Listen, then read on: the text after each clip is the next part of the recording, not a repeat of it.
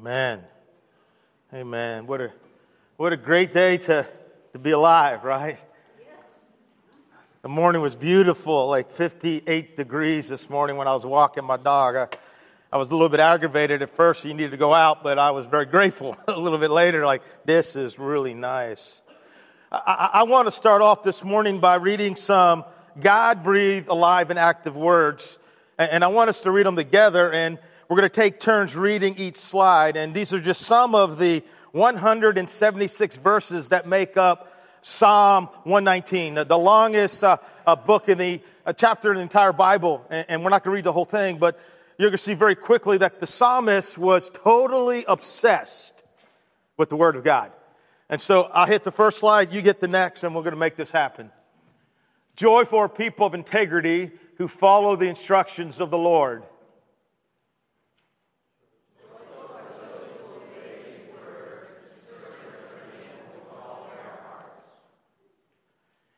They do not compromise with evil, and they walk only in His paths.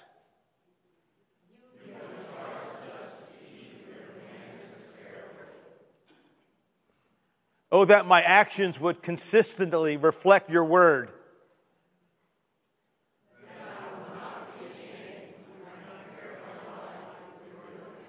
Amen. As I learn the rightness of Your word, I will thank You by living as I should.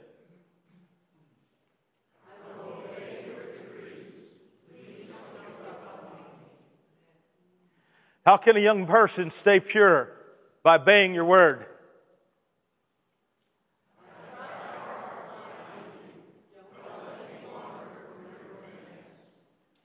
I've hidden Your word in my heart that I might not sin against You.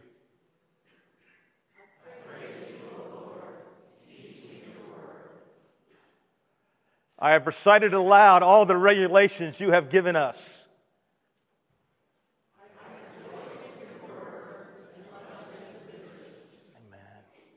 I will study Your commandments and reflect on Your ways. I will delight in Your decrees and not forget Your word. I have chosen to be faithful. I've determined to live by Your commands. I cling to Your word, Lord. Don't let me be put to shame. I will pursue Your commands, for You expand my understanding.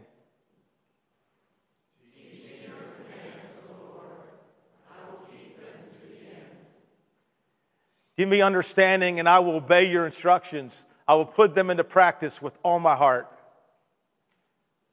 Make me walk along the paths of Your commands, for that is where my happiness is from. Amen. Give me an eagerness for Your word rather than a love for money.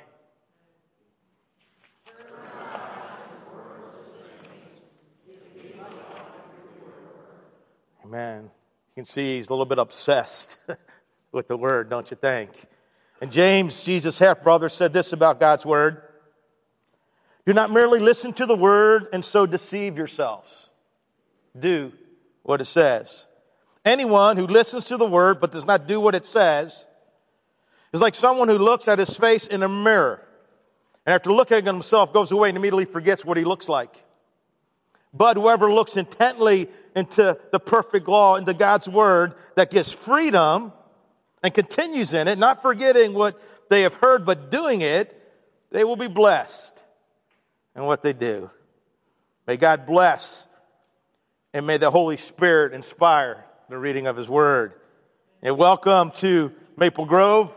Welcome to week 7 of the Summer of One. I understand since June the 25th, we have been spending our time each week unpacking what is known as the one another commandments in the New Testament.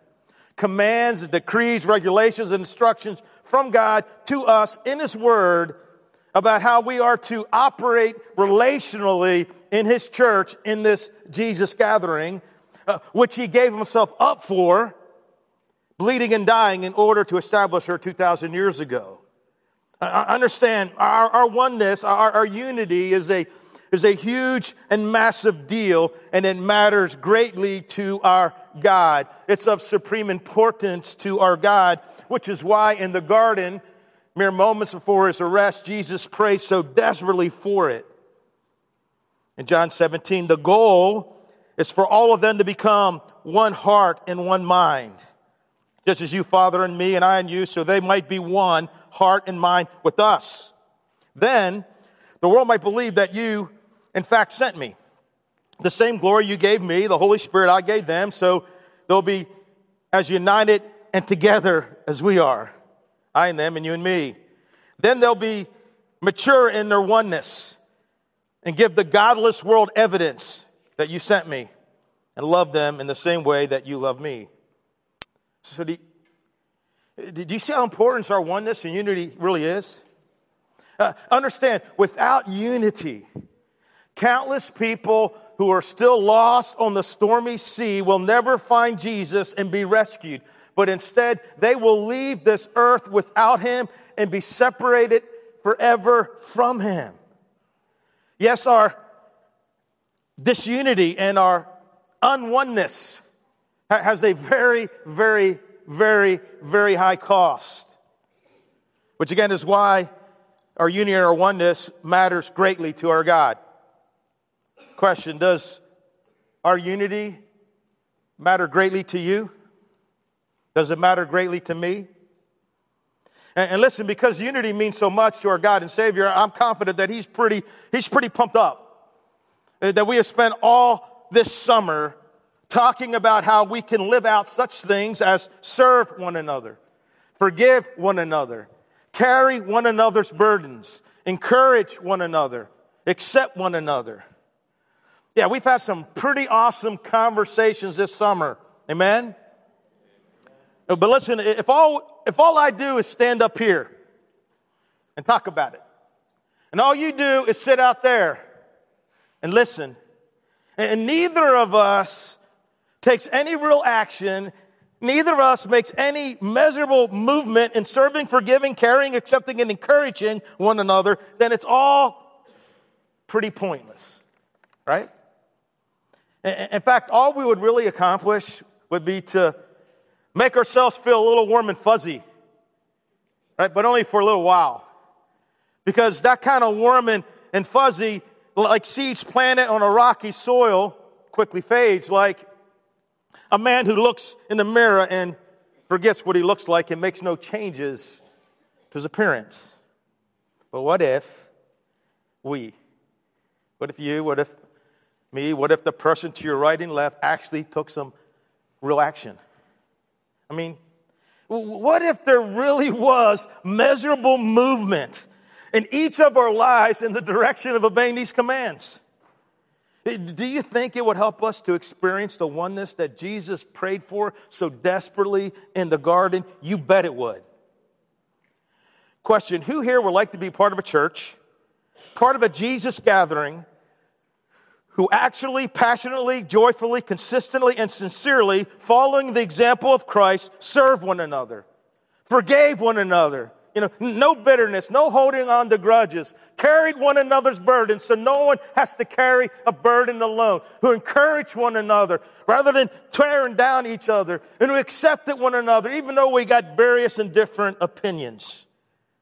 Would anybody like to be a part of a church that actually lived that out? If you would, stand up. Stand up. You want to be that kind of church. All right. You can sit down. If you never stood up, you know what? That's okay. Maybe you couldn't. Let's become that church. Let's become that Jesus gathering. I mean, will you do your part? In serving, forgiving, accepting, encouraging, and caring? To make it happen? And now I want to pray us into our conversation this morning. One I'm calling unanothering. It is actually a word. You can look it up. No, it probably isn't. Should be. Unanothering. It's like what not to do, right? And before I pray into conversation, I want to remind ourselves exactly who it is we're about to approach, whose throne room we're about to enter. Now, understand, our God is beyond huge. No one can measure his greatness, and he deserves, in fact, he demands more respect and honor than you and I are currently giving to him. And I was reminding of this truth early Thursday morning as I sat on my back patio reading Isaiah chapter 66. Up to this point, Isaiah has written 65 chapters, and so these are his final words. And these final words, God is speaking to Isaiah, and he's asking his followers a question. Basically, it's this: who do you think you are to ignore what I ask of you and instead do your own thing? All the while acting like I'm okay with that and I'm okay with you. And God says, I'm not. He writes, this is what the Lord says: heaven is my throne and the earth is my footstool. Think about that. You ever use a footstool? When I read this, I actually was using an improvised footstool on my patio. Here's a picture, actually. Here I am. There's my footstool. There's my little dog right there. And I'm reading footstool. And I go like, that's nuts. Like the earth is like really, really big. And God is so big that he just props his feet up on the earth. And not only that, the place where he sits, this entire universe, billions of galaxies, that's where he takes his seat. I know it's crazy, right? How do you get your brain around that? But that's who our God is. That's how big our God is. And then he says, could you build me a temple as good as that? Could you build me such a resting place? Answer, no, we can't. And then God continues, my hands have made both heaven and earth. They and everything in them are mine. God is huge. He's powerful. And he's 100% in charge of everything and everyone. Then he says this, I, the Lord, have spoken. I will bless those who have humble and contrite hearts. Contrite heart is a heart that is broken by the things they've done that are wrong, and they are willing to change and repent. I will bless those who have humble and contrite hearts, who tremble at my words. Question, do those three things describe you? Do you have a humble and contrite heart? And do you tremble? Do you tremble at the words for he who props his feet on the earth and sits enthroned in the universe, right? Do you tremble? Then he says this, but those who choose their own way, delighting in their detestable sins, will not have their offerings accepted.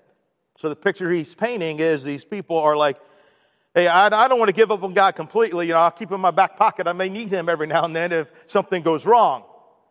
But I really don't want to follow him. But I'm going to go through the motions of following him, right? That's the picture he's painting. They're going through the motions of worshiping God, but they're really not following God. Here's what God says. When such people sacrifice a bull, it's no more acceptable than a human sacrifice. When they sacrifice a lamb, it's as though they have sacrificed a dog. When they bring an offering of grain, they might as well offer the blood of a pig. When they burn frankincense, it's as if they had blessed an idol. I will send them great trouble, all the things they feared. For when I called, they did not answer. And when I spoke, they did not listen. They deliberately sinned before my eyes and chose to do what they know I despised. And on my Facebook post, I put hashtag truth. Hashtag may we all tremble. Hashtag he deserves more respect and reverence from every one of us. Guys, that's who our God is, right? He's not someone that we just mess with. Call you when I need you, but don't enter. No, this is a big and powerful God. And when he speaks, he expects you and I to listen and to tremble at his word. And so I just want us reminded of who we're about to speak to in prayer, and whose words we're about to hear, the words of him who makes the earth his footstool and sits enthroned in the heavens. Let's go to him in prayer. God, we love you, and God, we're in awe of who you are. God, your greatness, how can we even wrap our head around it? You prop your feet like on a footstool, and that footstool is the earth. God, you sit enthroned above the circle of the earth. God, there's no one greater than you. And you're great, and you're good, and you're kind, and you're awesome, and you're amazing, and you love us, and you pursue us, and you're giving us your word. You've told us who we're supposed to be. You're giving us words that lead to life, and your word is where our happiness will be found perpetually. And God, I pray that each of us, myself included, just turn to you. And Holy Spirit, empower your words today. In Jesus' name, amen. Did you ever have any chores growing up that you really hated? When I was a kid, there was a chore that my parents gave me in the spring and the summer that I really hated. You know what that chore was? Pulling weeds, right?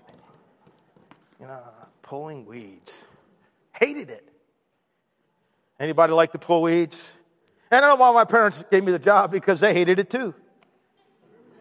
But fortunately, as time rolls on, you become a parent. And you get to delegate that responsibility. Being a parent is such an awesome thing. And I don't think anybody likes to pull weeds, but yet everybody wants to have a beautiful lawn or garden, right? And that's true spiritually as well. I mean, most of us, right, stood up a few minutes ago and we declared that we want to be a church.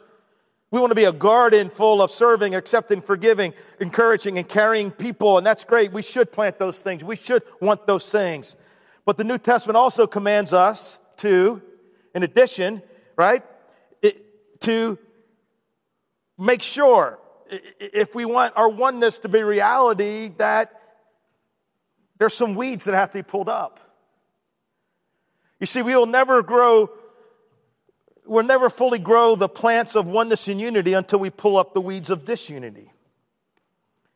You know, whenever we pull up weeds in the yard or flower beds, sometimes we want to get it over as quick as possible, right? So we skim the surface, only pulling up what is quick and easy, without digging down deep, pulling the weeds up by their roots. And the problem is that some weeds, like dandelion, right? They have roots that are 8 inches deep. Like I have a nice weed right here. I got a lot of nice weeds here. It's not a dandelion, but see those things down there, like they're called roots, right? You know, and we all know that if you don't get the root, this bad boy's coming back, right? And he's probably bringing some friends with him, right? Just a matter of time. Another critical thing in pulling weeds is to know what a weed looks like, because some weeds are pretty good at disguising themselves, right? Like as a kid, I really liked dandelions. I didn't know they were a weed, right? They looked so good on the surface. How could they be a weed, right? And we actually did this weird thing. I don't know if you did it. I don't know where it came from. It's actually really weird. We would take a dandelion. We would wrap the thing around it. We go, my mama had a baby and her head popped off. Don't know what that means. I really want my mom to keep her head, but we did that, right? And then we would take, when the dandelion was not a flower, the little white things, we would do what? We would blow on it, right, and make a wish. And those things we're blowing on are actually seeds, right? So if our wish was for more seeds, that wish came true. And here's the truth. You can wrap it in a bow, you can call it a flower, but it's still a weed. And if left unchecked, it will spread and grow, taking over your entire garden, killing whatever it is you're trying to grow. Get it? Good. A few more things about pulling weeds. Not all weeds are easy to pull. Some of those bad boys have thorns, right? And you got to be careful, right? And the real deal is, if you're serious about pulling weeds, you're going to get stuck or scratched every now and then, right? Because some of those jerkers just don't want to come out. Another thing, it's nice to have help when pulling weeds. Gentel and I had the pleasure of doing that together last week. It was an awesome time, pulling weeds. It helps to have friends with you. Every Jesus follower has some weeds in their life, especially during those times when there's a lack of rain. Have you ever noticed that grass likes water, and weeds can thrive when there's no rain at all, right? And guess what? The rain symbolizes God's word. And when you're not in God's word, guess what? You're providing a great place for weeds to thrive. Number 4, if we're not serious about dealing with weeds of disunity, all of our one anothering efforts will, for the most part, be futile. 5, weeds are left unchecked can and will take over the entire garden. And this is not just true in yards, it's true in our lives as Jesus followers and as a church. Number 6, the church for the most part hasn't done a really good job at dealing with weeds. We just kind of walk by and ignore them. But this morning, I want to invite you to jump down in the dirt with me and begin the process of pulling up weeds. Weeds that always lead to disunity. You know, and I've had each one of these weeds in my life at one time or another, right? And so have you. But we cannot tolerate it anymore in our lives. The first unanothering weed is stop passing judgment on one another. And we spent a whole lot of time last week talking about this, so I'll hit this quick, but I encourage you to check it out online. You know, God was moving last week, and this sermon about accepting one another is absolutely critical for us to embrace, to have unity. Paul writes, therefore, let us stop passing judgment on one another. And we know from the context that we saw last week that the kind of judgment he's talking about is passing judgment, as he says in Romans 14:1, except the one whose faith is weak without quarreling over disputable matters. He's not talking about calling out sin.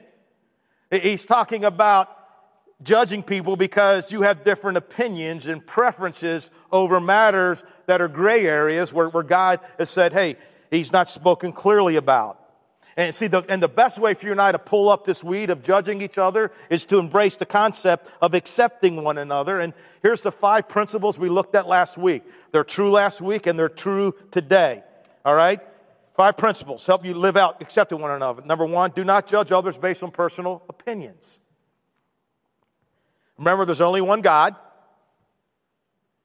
and you're not him. Always ensure you're ruled by love. Pursue the right things, embrace and live from your acceptance, all right? And you can check that out last week. It was really a good time. Another unanothering, because we are not to unanother one another, okay? Tell the person to your right and left, do not unanother one another. Unanother. All right. Well done. Stop biting and devouring one another. Galatians 5, 14 and 15, the whole law, 633 laws can be summed up in this one command, love your neighbor as yourself. But if you're always biting and devouring one another, watch out, beware of destroying one another. Bite, that word means to bite with your teeth, to wound the soul, to cut and to lacerate, to tear with our reproaches. The word devour means to consume by eating, like an animal eating its prey. Can you say Shark Week, right? All right, that's what it's talking about. Destroy. The complete destruction of a person is what Jesus' disciples said when they go, hey, you know what, Jesus? I don't like those people. You want me to call down fire from heaven to destroy them? That's what it's talking about. We must stop biting and devour one another. And what he's talking about is unhealthy conflict. Now, there's always going to be conflict in the church because in the church are people like you and me, right? But there's a right way and a wrong way to deal with conflict. And biting, wounding, and devouring one another is the wrong way. Have you ever seen conflict reach this level among Jesus' followers? I have. It's ugly. It's tragic. It's hurtful. And it's absolutely God dishonoring. And listen, this weed, if left unpulled, it will grow, it will spread, and it will do exactly what Paul says it would do. It will destroy. It will destroy people, destroy relationship, destroy mission. It will destroy churches. And oftentimes, a conflict weed is able to convince itself and others that it's only been a lovely flower all along. I'm just doing God's will. But understand, if it destroys unity and oneness, it's a weed. If it destroys unity and oneness, it's a weed and it's not good. And because conflict like this is so destructive, if we want unity, we really have to develop the art of handling conflict in a way that honors God, right? And I stand before you as one who's not always done it right, okay? So I'm preaching with you, not preaching at you. John Ortberg, in his book, Everybody's Normal Till You Get to Know Them, phenomenal book, you should buy it, has a chapter called Community is Worth Fighting For. He talks in this chapter about how unity is so important to our unifying God. And he says this, it is both remarkable and appalling that by and large in the church today, we are not scandalized by broken relationships and chronic enmity between people. When I was growing up, I knew of many churches where the sins that really got people into trouble revolved around lifestyle issues, sneaking a cigarette, having a beer, going to the wrong movies, listening to the wrong kind of music. Even today, if you hear of a pastor being fired from church for moral reasons, you could make a pretty safe bet, except you're not allowed to gamble. He said that moral involves sex or money. We're not scandalized by a lack of love. But Jesus is. Love was his supreme value. In fact, his summation of the total teaching of divine revelation is captured in that single word, love for God and love for people. Therefore, the greatest crimes against the kingdom of God are crimes against love. To slander another human being, to carry grudge against someone who hurt me, to gossip about someone I've not even confronted, these are direct violations of Jesus' fundamental command. Yet these behaviors go on all the time, even in churches. We're not shocked by them. In fact, we would be shocked if they suddenly ceased. And then I put this one in your notes. When we violate oneness, when we contribute to relational brokenness, it doesn't just affect us. It doesn't just affect the other person. We are contributing to the destruction of that which is most prized by God and was purchased by him at the greatest cost, the oneness of the triune community. We are, in a real sense, committing treason against the Trinity. Wow. Ortberg continues, in the New Testament, such action was unthinkable.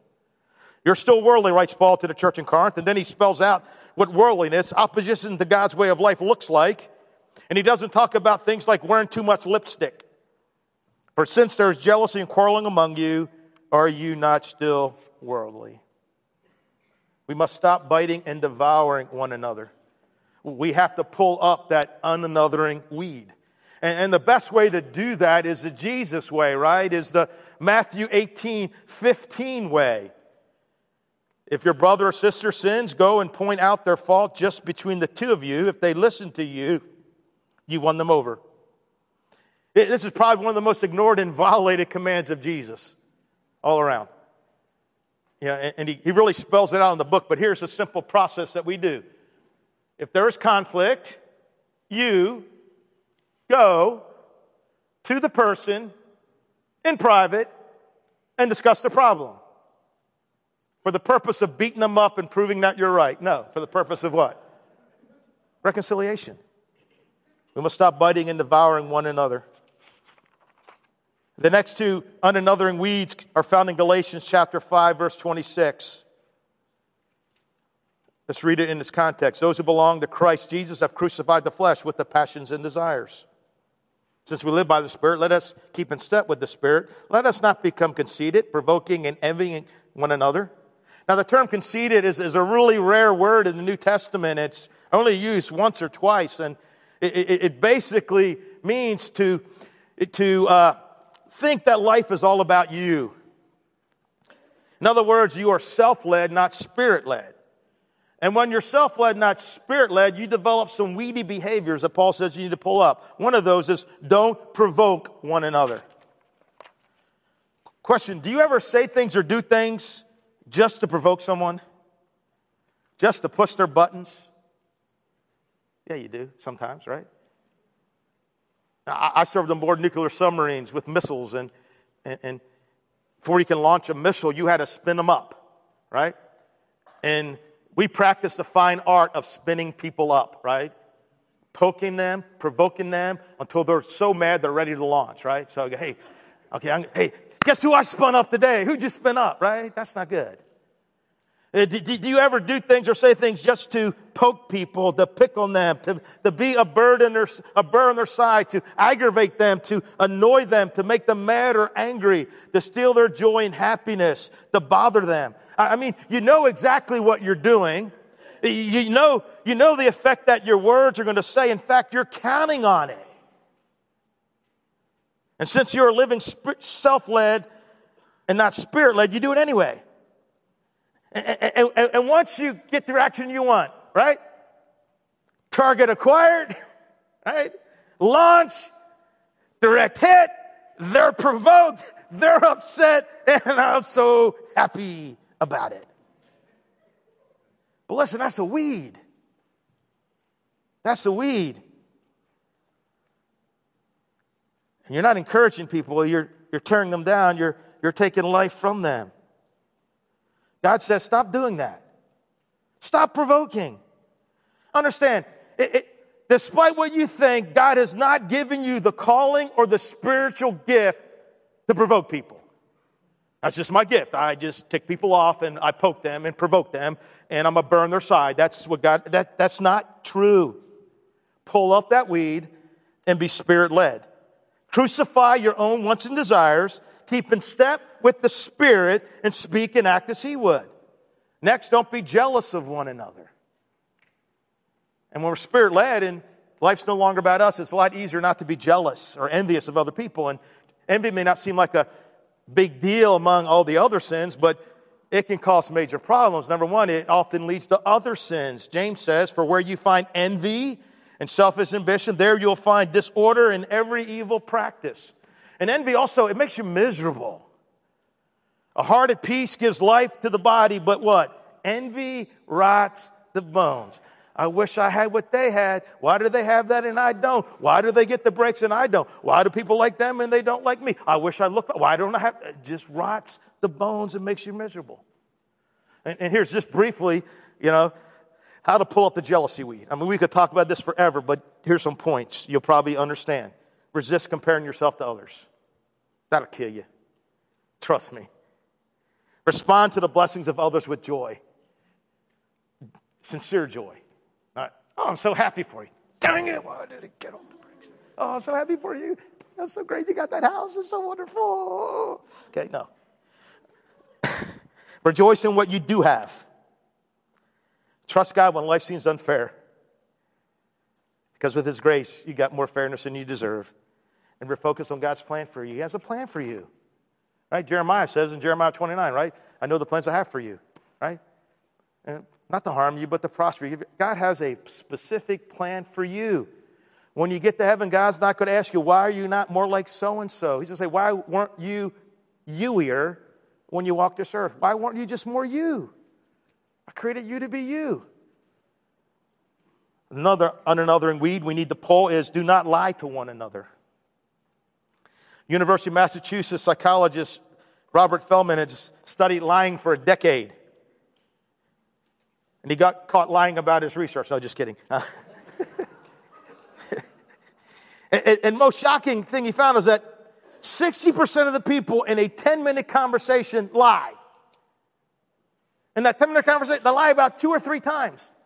And they don't even know they're lying till they sit back and watch the videotape and go, wow, I was lying all the time.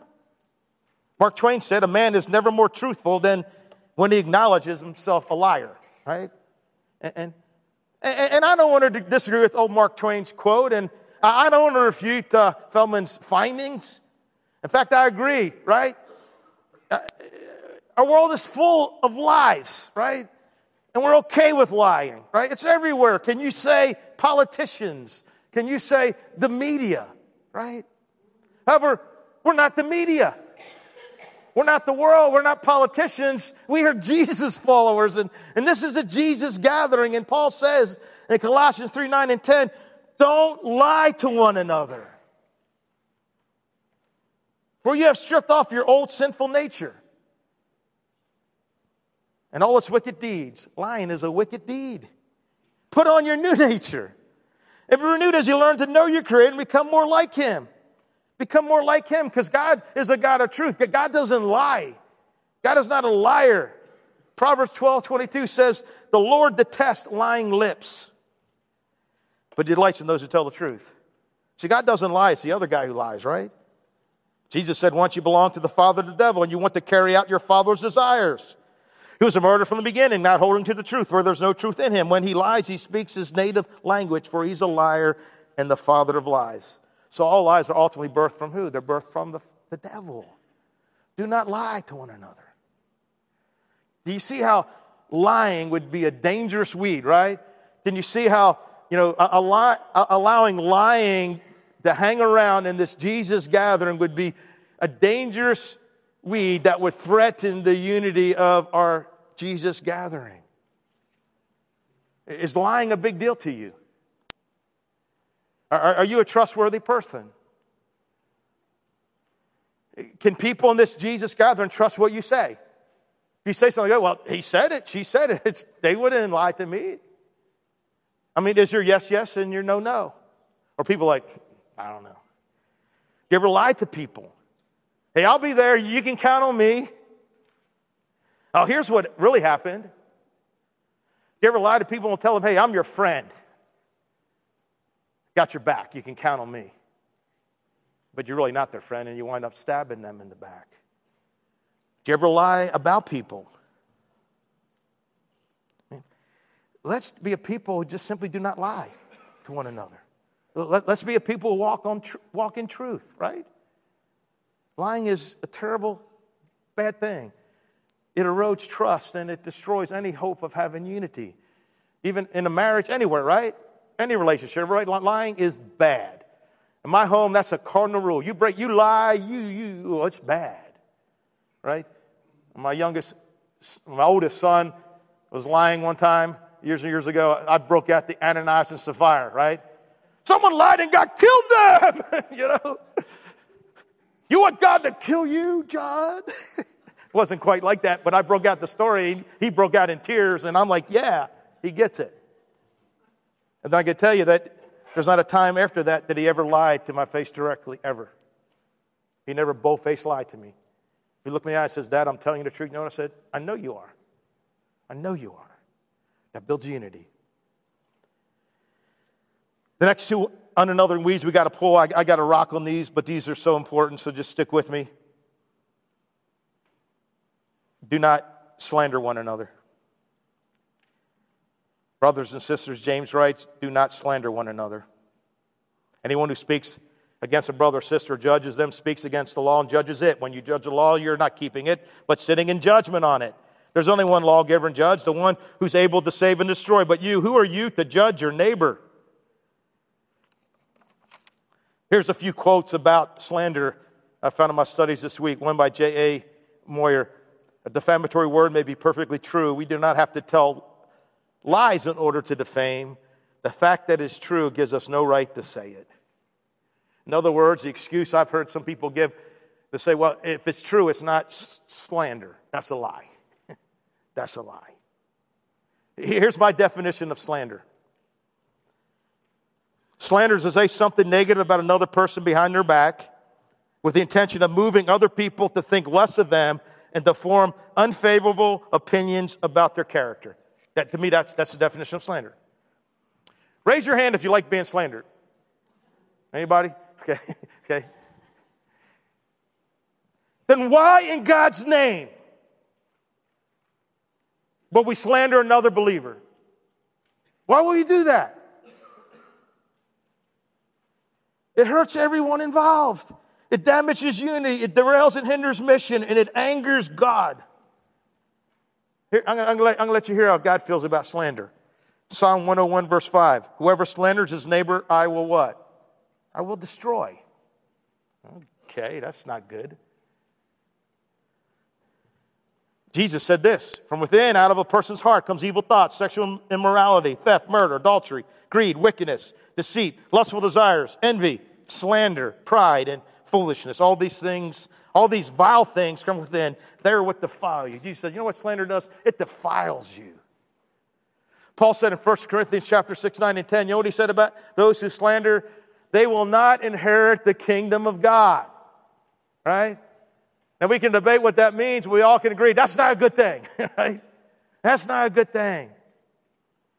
And check this out from Psalm 15, 1 through 3. Lord, who may dwell in your sacred tent? Who may live on your holy mountain? In other words, who does God allow into his presence?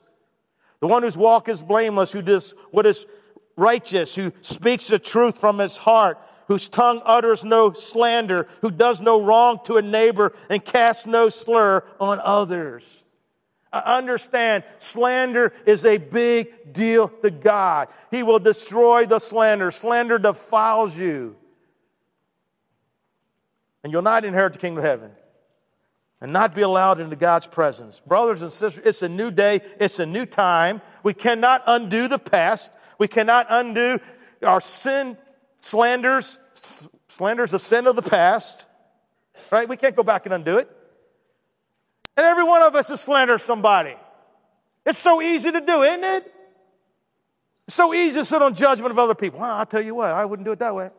It's so easy to talk bad and negative about people, right?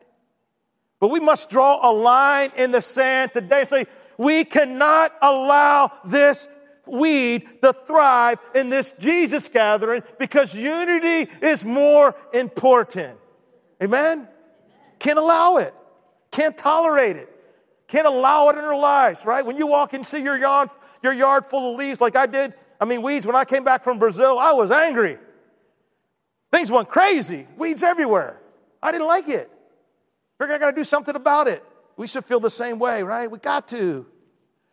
And the final weed, do not grumble against one another, or you'll be judged. The judge is standing at the door. Have you ever grumbled against another Jesus follower? Right? Have you ever grumbled against a church? I don't like that church. I don't like the way they do things. Yeah, that's why. Yeah. You ever grumbled against church leaders, right? And parents, try this at home. Grumble against church and church leaders. Try this at home if you want your kids to walk away from God when they leave your house, okay? Just try it. It'll work. Guaranteed. Guaranteed. If you grumble and criticize Christians and churches all day long, when you're going to turn your kids off from Jesus in a heartbeat, right? Is grumbling a big deal to God? Big deal to God? Well, 1 Corinthians 10:10, and do not grumble, some of them did. And what does it say? We're killed. Killed.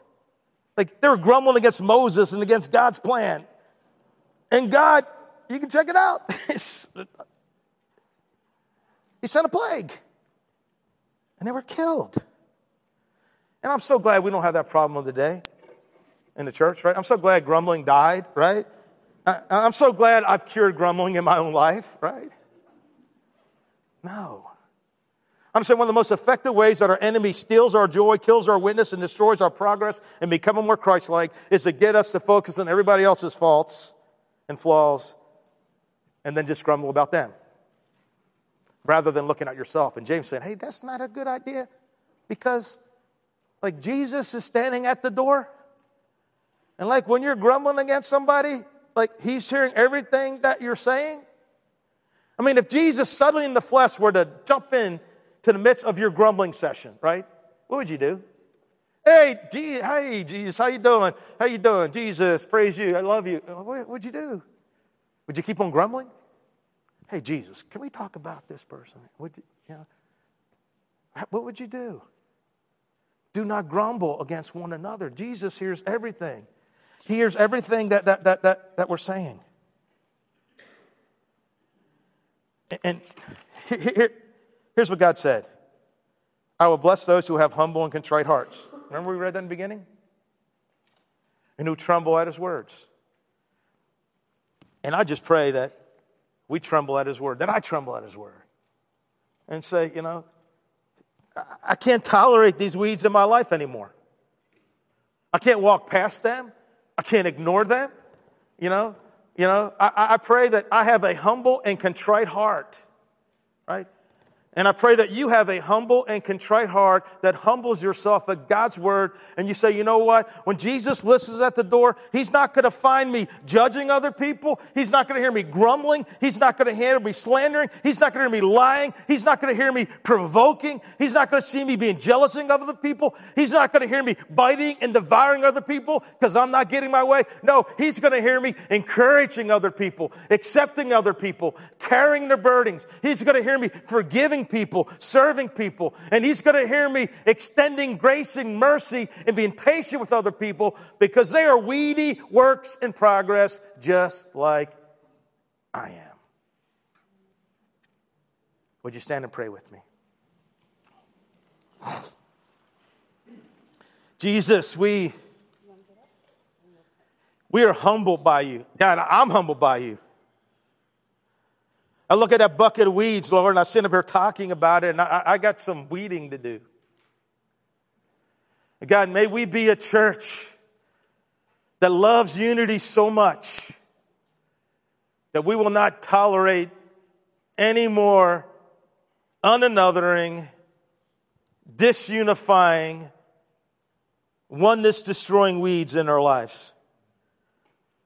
Got to pray we each repent and have contrite hearts, because we all stand before you guilty. Not one of us is without sin, so we cannot cast any stones this morning. We are guilty. And God, I pray that we tremble at your words and we change. And that we create a Jesus following that is united and one, so the world may be one. Thank you for your forgiveness. And God, I pray that right now we just surrender to who you are. And that we want your way, not our way, in our lives. In Jesus' name, amen.